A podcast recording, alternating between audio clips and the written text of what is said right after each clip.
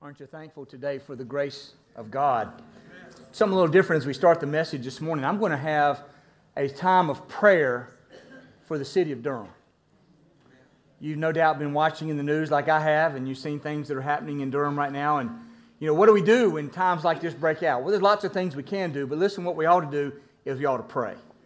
We ought to pray. We're going to pray this morning for the city of Durham as we begin the message. I'm going to invite you to stand with me. If you feel so inclined, you're welcome to come and join me here around the front stage area, the altar. Just grab a seat or kneel around the altar or stand where you are. Make your way up here to the front, either one. But in just a moment, we're going to be praying for the city of Durham. Anybody want to come forward and join me? Just go ahead and do that even now.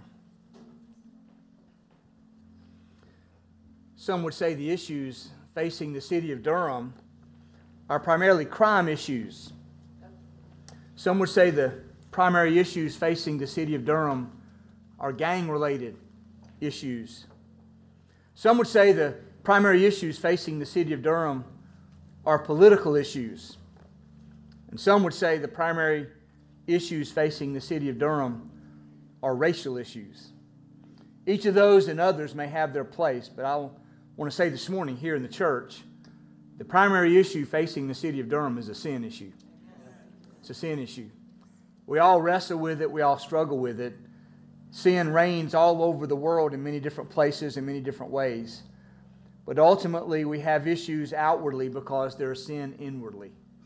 And as partners and community members in Durham, God has put us here to be a presence for the gospel.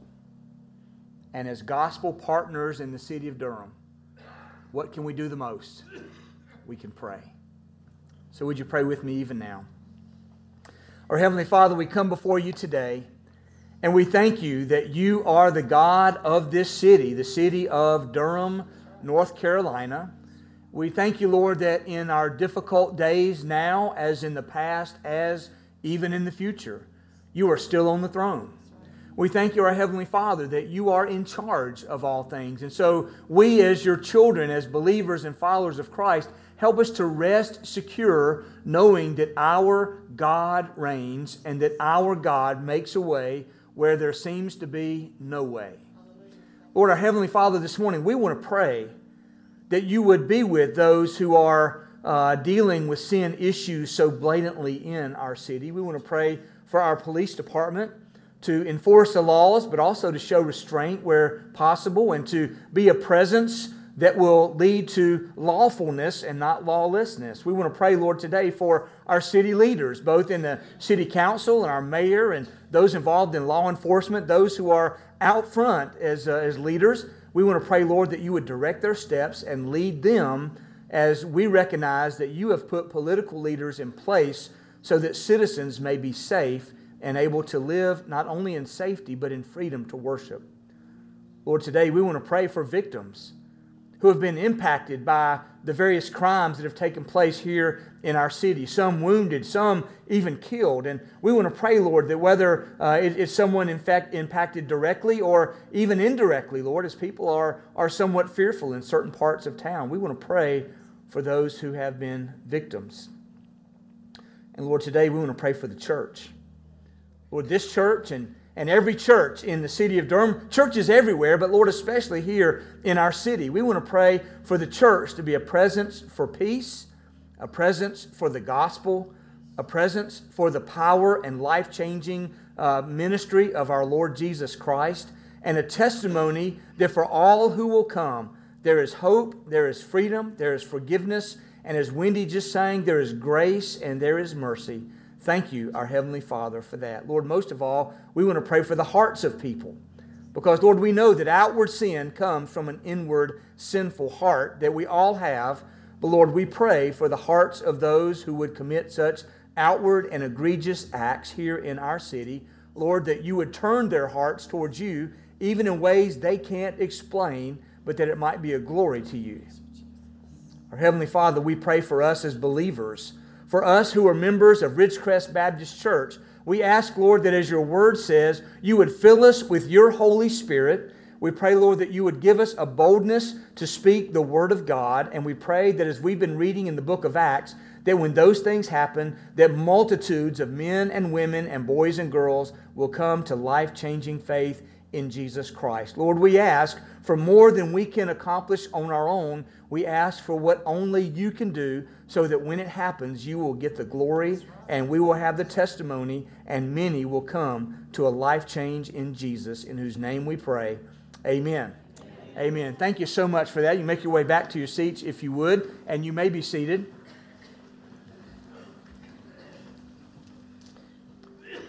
You know, there's times where we just need to pray.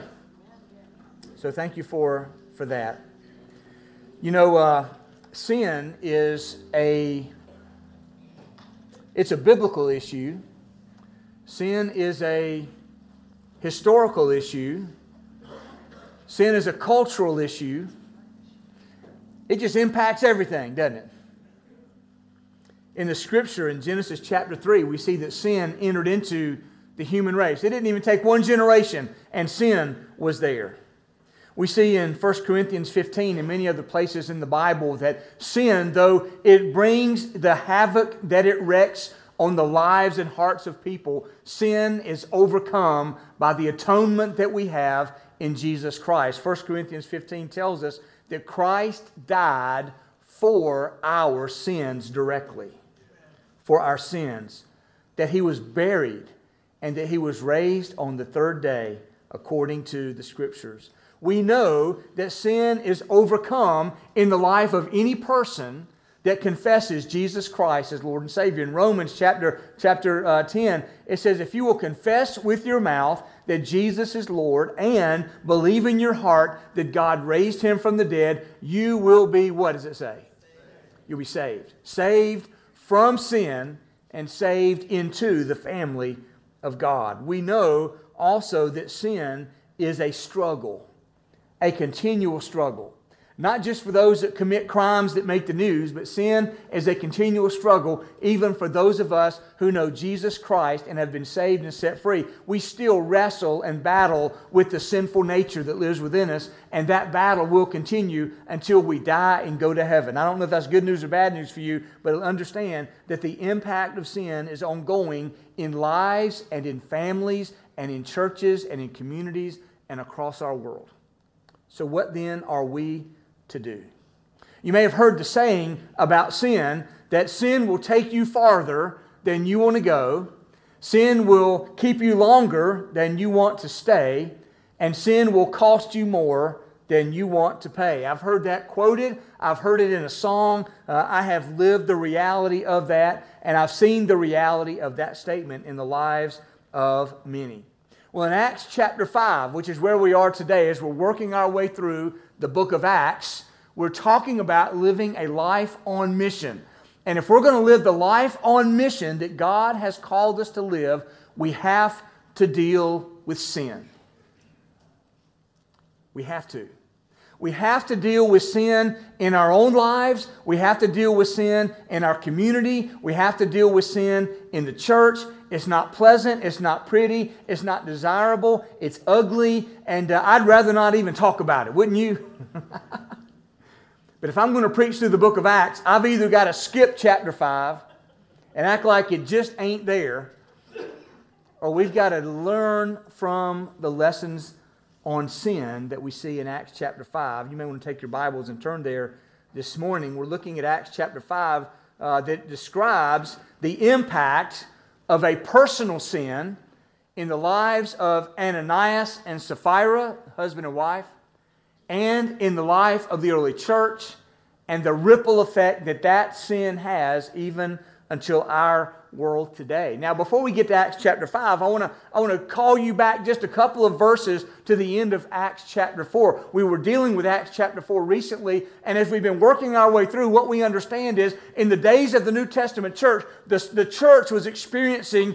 Holy Spirit power. Don't you love those words? Holy Spirit power was it at work in the church through the disciples, in the community, and to the effect that it was making such ripples that the Jewish leaders arrested Peter and John, put them in jail, called them out, threatened them and said, don't you ever talk about Jesus again. And they said, we just can't help it. You remember that? We talked about that. And then they had a big prayer meeting. And they didn't pray that God would take away the opposition. They didn't pray that God would help them keep their mouth shut. They prayed for boldness to go out in the face of opposition and tell people about Jesus, which is what they were doing. At the end of Acts chapter 4, we find these words starting at verse 32. Now the full number of those who believed were of one heart and soul, and no one said that any of the things that belonged to him was his own, but they had everything in common.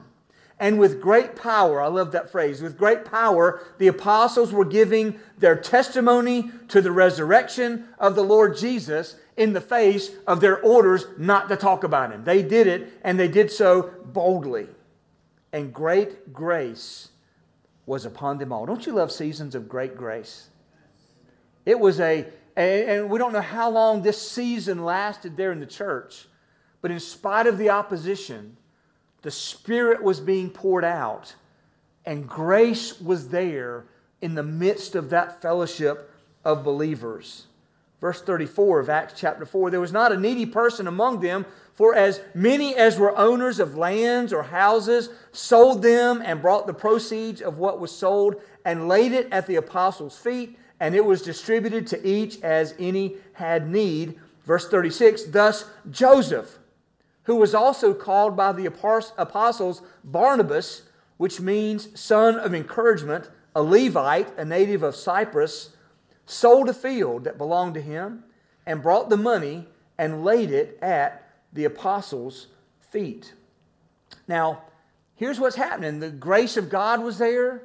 People were saying, if you have a need, you let me know. And the context here is not that everybody sold everything and piled all the money up and they divvied it out. That's not the picture. What was happening is people of means were taking property, taking the things that they owned, and were making it available to those that didn't have anything, that couldn't eat, that were hungry. They were coming into the church, and the church said, we're going to feed you, and people were being very generous with their stuff. That's what was happening here. And among those being generous, we're introduced here to a man we'll meet more a little bit later, named, we know him as Barnabas, his name is Joseph, and so Barnabas sold a field, it says, and brought the money and gave it to the apostles. Now let me give you a summary, just an overview of Acts chapter 5, the very next part of the scripture, and then we're going to dive in and look at this issue of sin. Now this is going on, and there in the church is a married couple, Ananias and Sapphira, and they're watching what's happening. And they have evidently at least some property. And so they decided on their own, they said, listen, we're going to sell our property and we're going to give money here, just like other people like Barnabas, just like what they're doing. And so they made a point to do that. Now, we don't know. We're not told in the scripture, but perhaps they had been watching this, and maybe when Barnabas brought the money from the field he sold, maybe he got some notoriety out of that.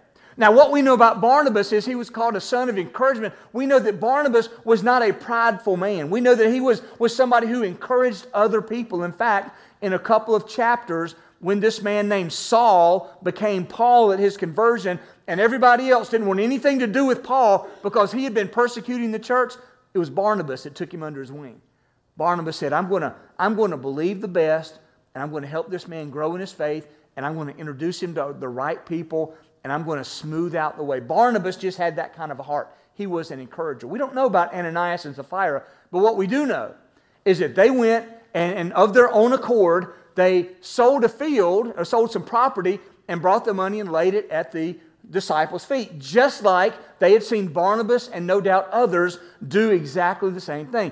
But, there's a but here. If you notice the end of chapter 4, that Barnabas sold the field and he brought the money and laid it at the apostles' feet. Chapter 5, but a man named Ananias. Notice chapter 5, verse 1. But the story changes here. It looks like the same thing is happening. Ananias and Sapphira, they bring in their money. That they sold some property. They brought their money in and they gave it as well. But it was different. Barnabas was an encourager. Barnabas, of his own accord, a Levite from Cyprus, he sold some property, he brought the money, and he gave it. Ananias and Sapphira had some ulterior motives. Maybe they wanted the notoriety. I don't know.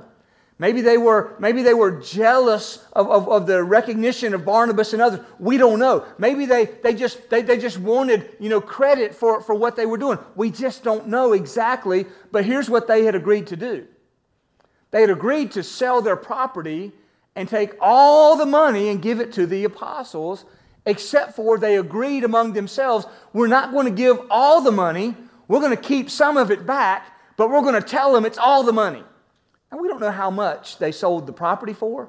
We don't know how much they kept back. We don't know how much they gave. That's not the important issue. The issue is not even that they sold the property and gave money. That's a good thing. That's a good thing. It's not that they held some money back. That's not an issue at all. That's not a sin to have done what they did. The sin, if you'll notice, and we'll get there in just a moment, the sin was in presenting themselves as something that they were not, of presenting themselves as doing something they didn't do, as being, in the eyes of God, a hypocrite, of being, in the eyes of God, sinful because of the steps they took, not to sell, not to give, not even to hold back, but to present as something that they weren't. Now, let's take just a few minutes and let's look at the impact of sin. We're going to call it for what it is, this sin that they committed. Let's look at the impact in the church, the impact on the church, and then the impact through the church of this sin.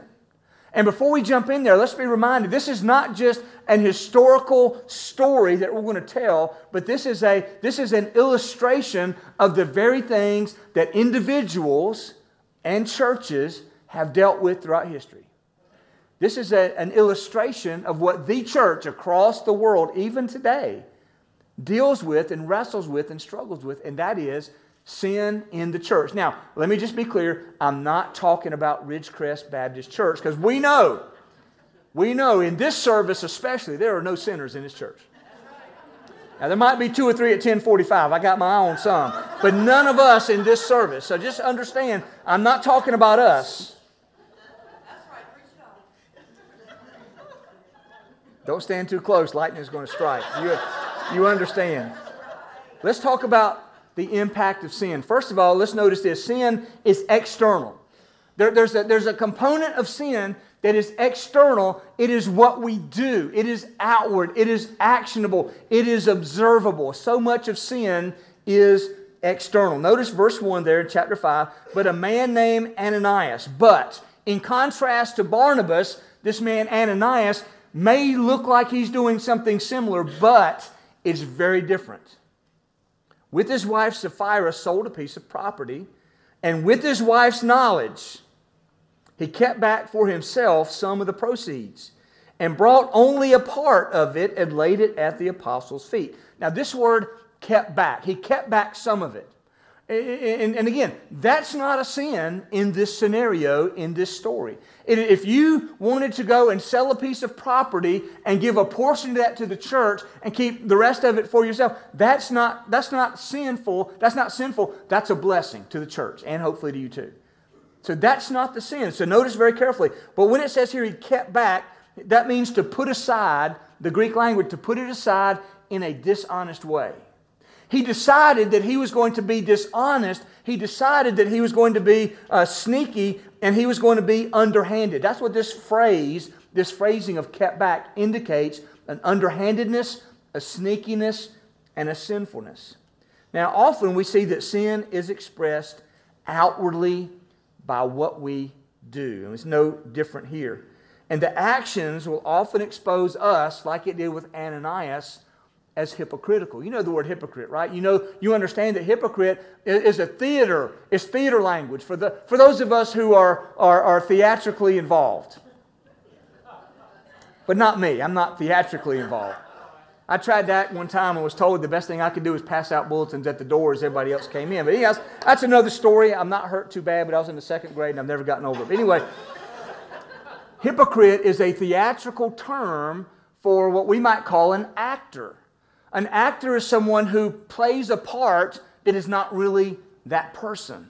And the word hypocrite literally means two-faced. It's someone who is playing the part that is not them. In the stage of the old days when they didn't have cameras and they couldn't zoom in and put it on a big screen, people that were actors would carry a big shield or a mask indicating the part they were playing. If it was a good part, then it would be the big face of the good guy. If it was a sinister part, it would be a big plate or that they would carry around being the bad guy. And so the same person could play several different parts by just going off the stage, get the next part carried out there and read their lines, and then go back and set that one down, pick up the next one, bring that one out. So that you are a hypocrite. You're acting a part. We all understand. And there's nothing wrong with being an actor on a stage in a play for a production. That's a good thing. There's nothing wrong with that. But when it's real life, and you're in your home, or you're at your job, or you're in your relationship with your friends or in your church, and you're playing a part that's really not you, and you're doing so to influence people to see you in a way different than what you are. You want to present yourself. There's nothing wrong with presenting the best part of you that you have. Hopefully we do that. But when it's a hypocritical thing, now we're into the area where we are outwardly sinning because we're being deceptive in acting who we are. That's what Ananias and Sapphira were doing. Now notice, again, they did not have to sell their property at all. They didn't. They could have easily kept it. They did not have to bring all the money to the church. They were free to keep all of it. They didn't have to bring a dime. And they were free to only bring part of it. That was their decision. But what they did was they sold the property. They kept some back in a deceptive way. Then they presented themselves as bringing it all. And they lied about it, and they were hypocritical. And from that time, and even before and even since, hypocrisy has been demonstrated in the lives of professing Christians and in the church, and it has wreaked havoc on the church in many different ways down through history. So sin is external, but don't you notice also sin is personal. There's an internal nature of sin. Before sin ever exhibits itself outwardly, it is born in our hearts inwardly. You know what sin does on a personal level? It pulls you away from God. When we determine in our heart we're going to sin, it steps us away from God. It puts a barrier up between us and God. And you know what else it does? It pulls others away from God too. You know who the instigator was here with Ananias and Sapphira? It was Ananias. It said he determined to do this with the knowledge of his wife. And I don't want to jump into their marriage situation, but it says he determined to keep back some of the money for himself. It didn't say anything about her. He's going to keep it back for him, and she knew about it. Now, I don't know. That's a whole other story. But in this case, understand that sin will pull you away from God and ripple out to pull others away from God as well. And understand that before we ever express sin outwardly, we give birth to it inwardly. Notice Peter talking to Ananias there in verse number 4 of Acts 5. He says, "Why is it, Ananias, that you have contrived this deed in your heart?" Now, somehow, some way, the Spirit of God is working, and the Spirit of God is moving, and the Spirit of God somehow alerted Peter to what was going on and the deceptive nature of Ananias and Sapphira. And so when Ananias came and he said, "Here's all the money I've gotten for selling this property, and I'm going to give it to the church," somehow the Spirit spoke to Peter, and Peter spoke to Ananias and said, "Why have you, notice, contrived this deed in your heart?" Before he ever did it outwardly, it happened inwardly. The heart of the matter is a matter of the heart concerning sin. Listen to what the Bible says about our hearts and about our sin. Jeremiah in the Old Testament, 17:9 and 10, it says this, "The heart is deceitful above all things and desperately sick or wicked. Who can understand it?" That's why it's so dangerous when we hear people in popular culture, movie stars and song lyrics and feel-good movies on the Hallmark Channel or wherever they might be, and one person says to another, "You know, I'm really wrestling with what to do." And no doubt somebody says this, "Well, follow your heart." Doesn't that sound so good? So warm and so fuzzy. Follow your heart. But understand, the Bible says, our heart, my heart, your heart, their heart is desperately wicked and deceitful. And we can't understand it. Jeremiah 17 verse 10 God says, I, the Lord, search the heart. So we're in a bad spot, aren't we? If we follow our heart, we're following something that is deceitful and wicked that God knows. So we should not follow our heart. We should instead follow God. Numbers chapter 32 and verse 23. Be sure your sin will find you out. That's not something Mama came up with. That's straight out of the Bible. Be sure your sin will find you out. And you've heard this saying before. You can fool some of the people all the time, and you can fool all of the people some of the time, but you can't do what? You can't fool God anytime. You can't fool God anytime. Galatians chapter 6 and verse 7. Do not be deceived. God is not mocked. For whatever one sows, that will he also reap.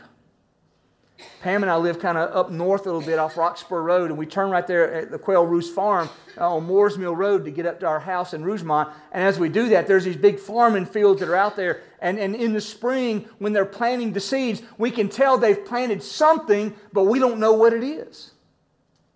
You might know exactly what it is based on the time. I don't know. But when it starts coming up, oh, you know what that is? That's a field of corn. You know what that is? That's a field of soybeans. You know what that is over there? I have no clue, but no doubt it's going to be good when it comes up.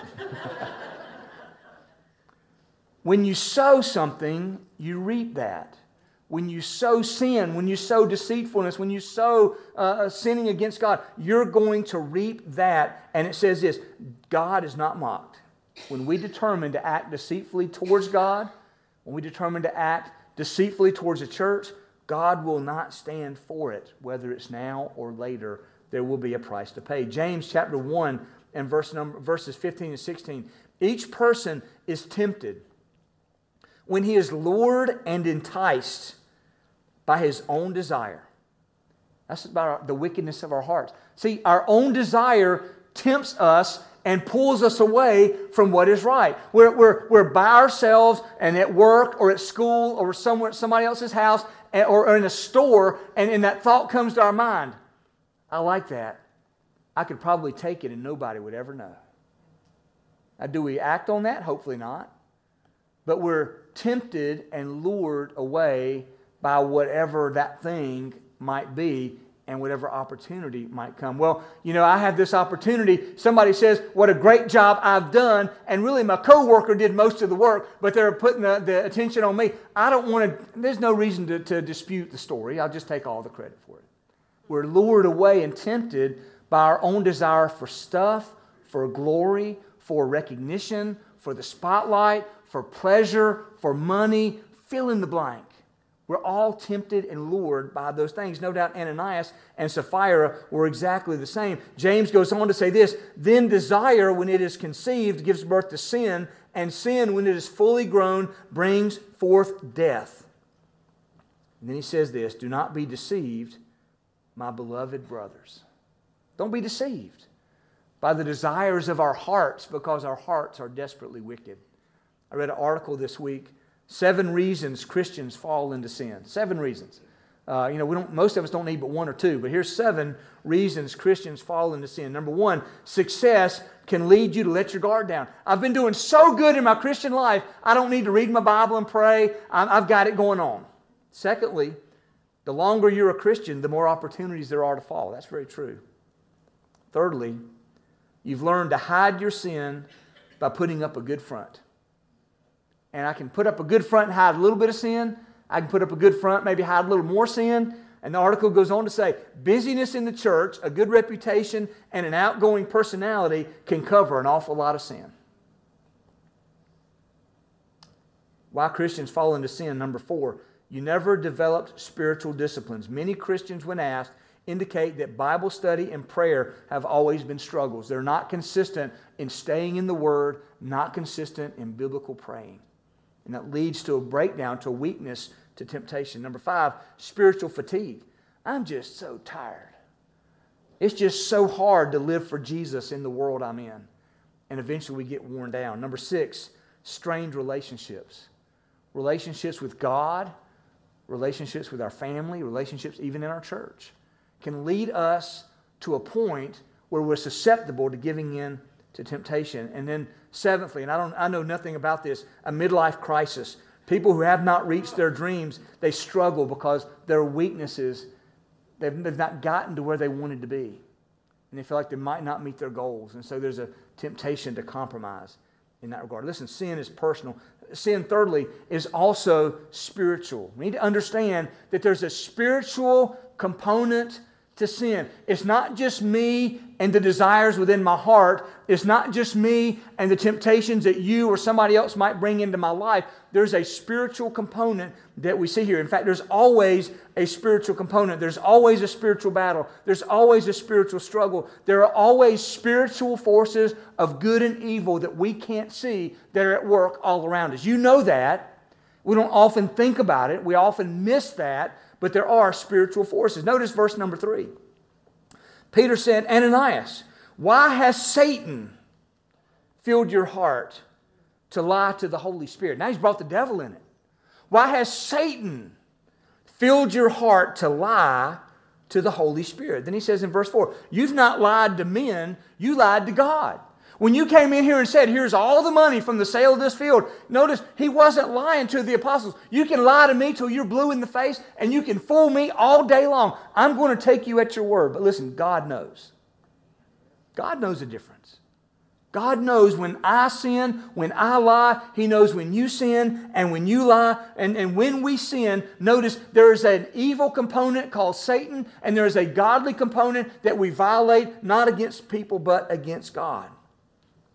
Satan here is the instigator. Notice notice specifically what Peter said to Ananias. Satan, why has Satan filled your heart? You know what the Bible says in Ephesians 5:18? It says, don't be filled with wine, which is debauchery, but be filled with the Holy Spirit. So here we see Satan taking the role of what the Holy Spirit does in the life of the believer. It is God's plan and purpose that you and I be filled with the Holy Spirit, and the Holy Spirit leads us forward. But then we allow Satan to come in, and he fills us. There's not room for both fillings in our lives at the same time. You know that, right? There's not room in your heart for Satan to fill your heart and for God to fill your heart through the Holy Spirit. And here he says, you've let Satan come in, and you've let Satan fill your heart, and Satan has led you to lie to the Holy Spirit. In John 8:44, Jesus calls Satan the father of lies. And in Hebrews 6:18, we're told God cannot lie. So when lies come out of our mouth, it is not God, who will never call us to lie. Well, Ephesians chapter 6, verses 11 and 12 says this, put on the whole armor of God, that you may be able to stand against the schemes of the devil. He is a scheming rascal. Can we say that about him today?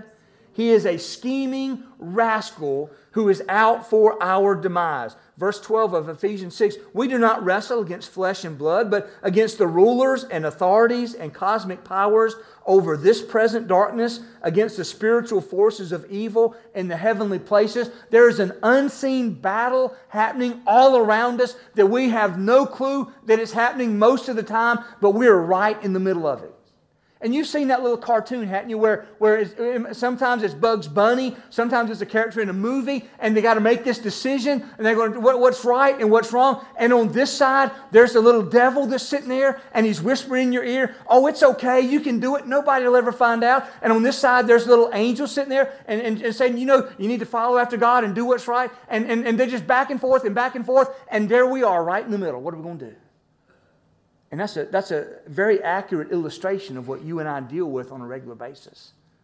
The forces of good and evil are coming at us and calling us to pursue them. It is the Holy Spirit of God calling us to be filled with the Spirit and tell the truth and present ourselves as godly. And it is the forces of evil that are whispering in our ear and calling us to do that which is opposed to God. And here's what we understand. In 1 Peter 5, verses 8 and 9, it says this, be sober-minded and be watchful. Your adversary, the devil, prowls around like a roaring lion, seeking someone to devour. Someone. You've seen those National Geographic shows of out on the safari in Africa, and the lions, they circle around and they're hungry. And here's what I've learned from watching National Geographic, the safari with the lions. The lions pick on those that are the youngest and most vulnerable, or the oldest and can't keep up with the herd. And a hungry lion, you know what they're going to get? They're going to get somebody. They're going to get somebody. And if you, as a gazelle, let's just say gazelle. Don't y'all want to be a gazelle? I'd love to be a gazelle. Just, anyway. But in the herd of gazelles, if you're healthy and you're observant and you're eating and you're watchful, you're not going to get attacked by the lion, because the lion's going to get somebody else who's either too young and are vulnerable, or they're too old and slow. And the lion doesn't care. Who's the most vulnerable? That's who they're going after. In the same way, the devil is looking for someone to devour. Verse 9 of 1 Peter 5 says this: resist him. Resist him. Be healthy. Be strong. 1 John 4:4 says, He who is in you if you're a believer. He who is in you if you know Jesus Christ as your Lord and Savior. The Holy Spirit of God who is in you is greater than the one who's in the world. That's our victory. There's a spiritual battle. Notice fourthly, and I got to hit high gear here, but notice fourthly, sin is judgmental. There's a judgment that comes from sin. When we sin, there's a price to pay in the eyes of a holy God who cannot allow sin to exist and flourish and go unpunished. In the ESV Study Bible, in the notes at the bottom of the page, it mentions this: that God's removal of the distrust and the disunity of dishonesty came about with Ananias and Sapphira being judged. The Holy Spirit is strongly present in the church and is blessing the church with unity, and out of that comes judgment on the disruption. This whole episode with Ananias and Sapphira is called a disruption. And we're told here that God brings judgment. In Hebrews 9:27 it says, "It is appointed for man to die once, and after that comes judgment." Hebrews 10:30-31 says, "The Lord will judge His people. It is a fearful thing to fall into the hands of the living God." Here we see the judgment of God coming on a blatant sin of hypocrisy given there to the church at a time when they were experiencing great power and great grace. Oftentimes that's when Satan attacks at his hardest, is when God's church is enjoying His power, His presence, and His grace. Notice, fifthly and quickly, sin is congregational. Congregational. Great fear came upon all who heard of it. Verse 4, verse 6, the young men came and wrapped him up. I skipped the part where it says when Peter confronted Ananias, Ananias just dropped down dead on the spot. I don't know that Peter knew that was going to happen. He just simply was impressed by the Holy Spirit, and he spoke to Ananias, and Ananias dropped down dead. The same thing happened a little bit later with Sapphira, and the congregation was impacted in that they saw it. They came in and had to carry the bodies out, and it says that the great fear came upon everybody. When stuff like that happens, people get afraid. They're afraid of God. They're afraid of sin. They kind of stand back at arm's length. And it's not a bad thing to be afraid of God. Let me tell you right now. It's not a bad thing to be afraid of the judgment of God, because God judges sin. But it is a comforting thing to know that my sin has been atoned for in Christ and I have forgiveness. So sin is congregational. It ripples out and impacts everybody. Number 6, sin is overcomeable. I like that. I made that word up. Overcomeable. Sin is overcomeable. But listen, it must be addressed. And sin must be addressed with Scripture and the Holy Spirit and the church. And the times over 35 years in ministry that I have hated my job are those times when I've had to sit down with someone or someone's and confront sin.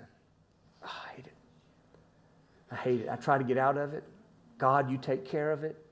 But there are those moments I've had to sit down with people and confront and to call to repentance. Thankfully, some have done just that.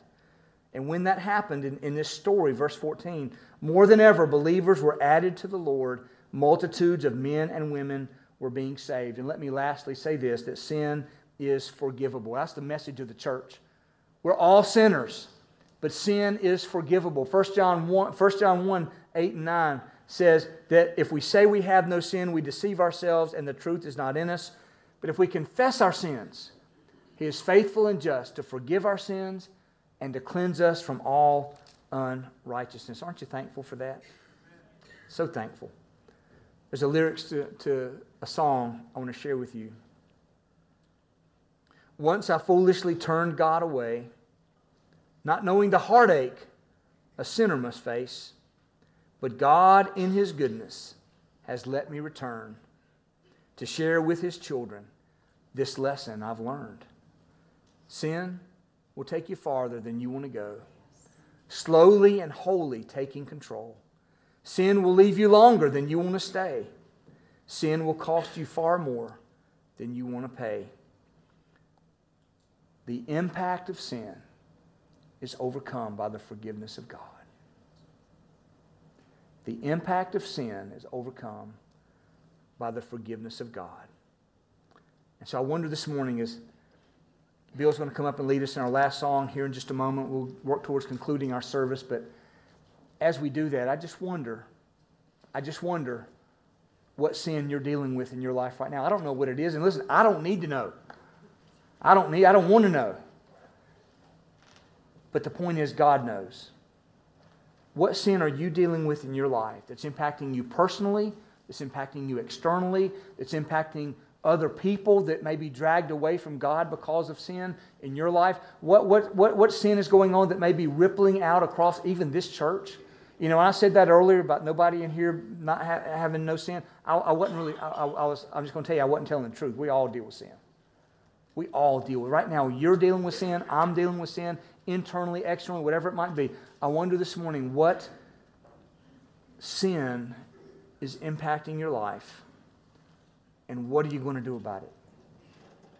Is it going to take the judgment of God to deal with your sin? Or could it be the gospel can step in?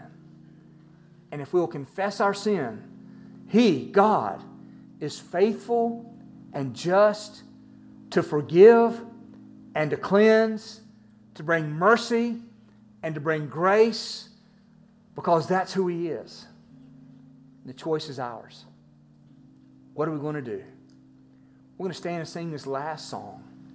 I want to encourage you to do business with God. Right where you are, up here at this altar, I'll be hanging around out here at the front, but do business with God now, between you and Him. And it may be that even during this song or after this service is over, it may necessitate a phone call, an email, a visit, a face-to-face, a confession, whatever it might be, making things right between you and God, you and others, you and a church, whatever it might be.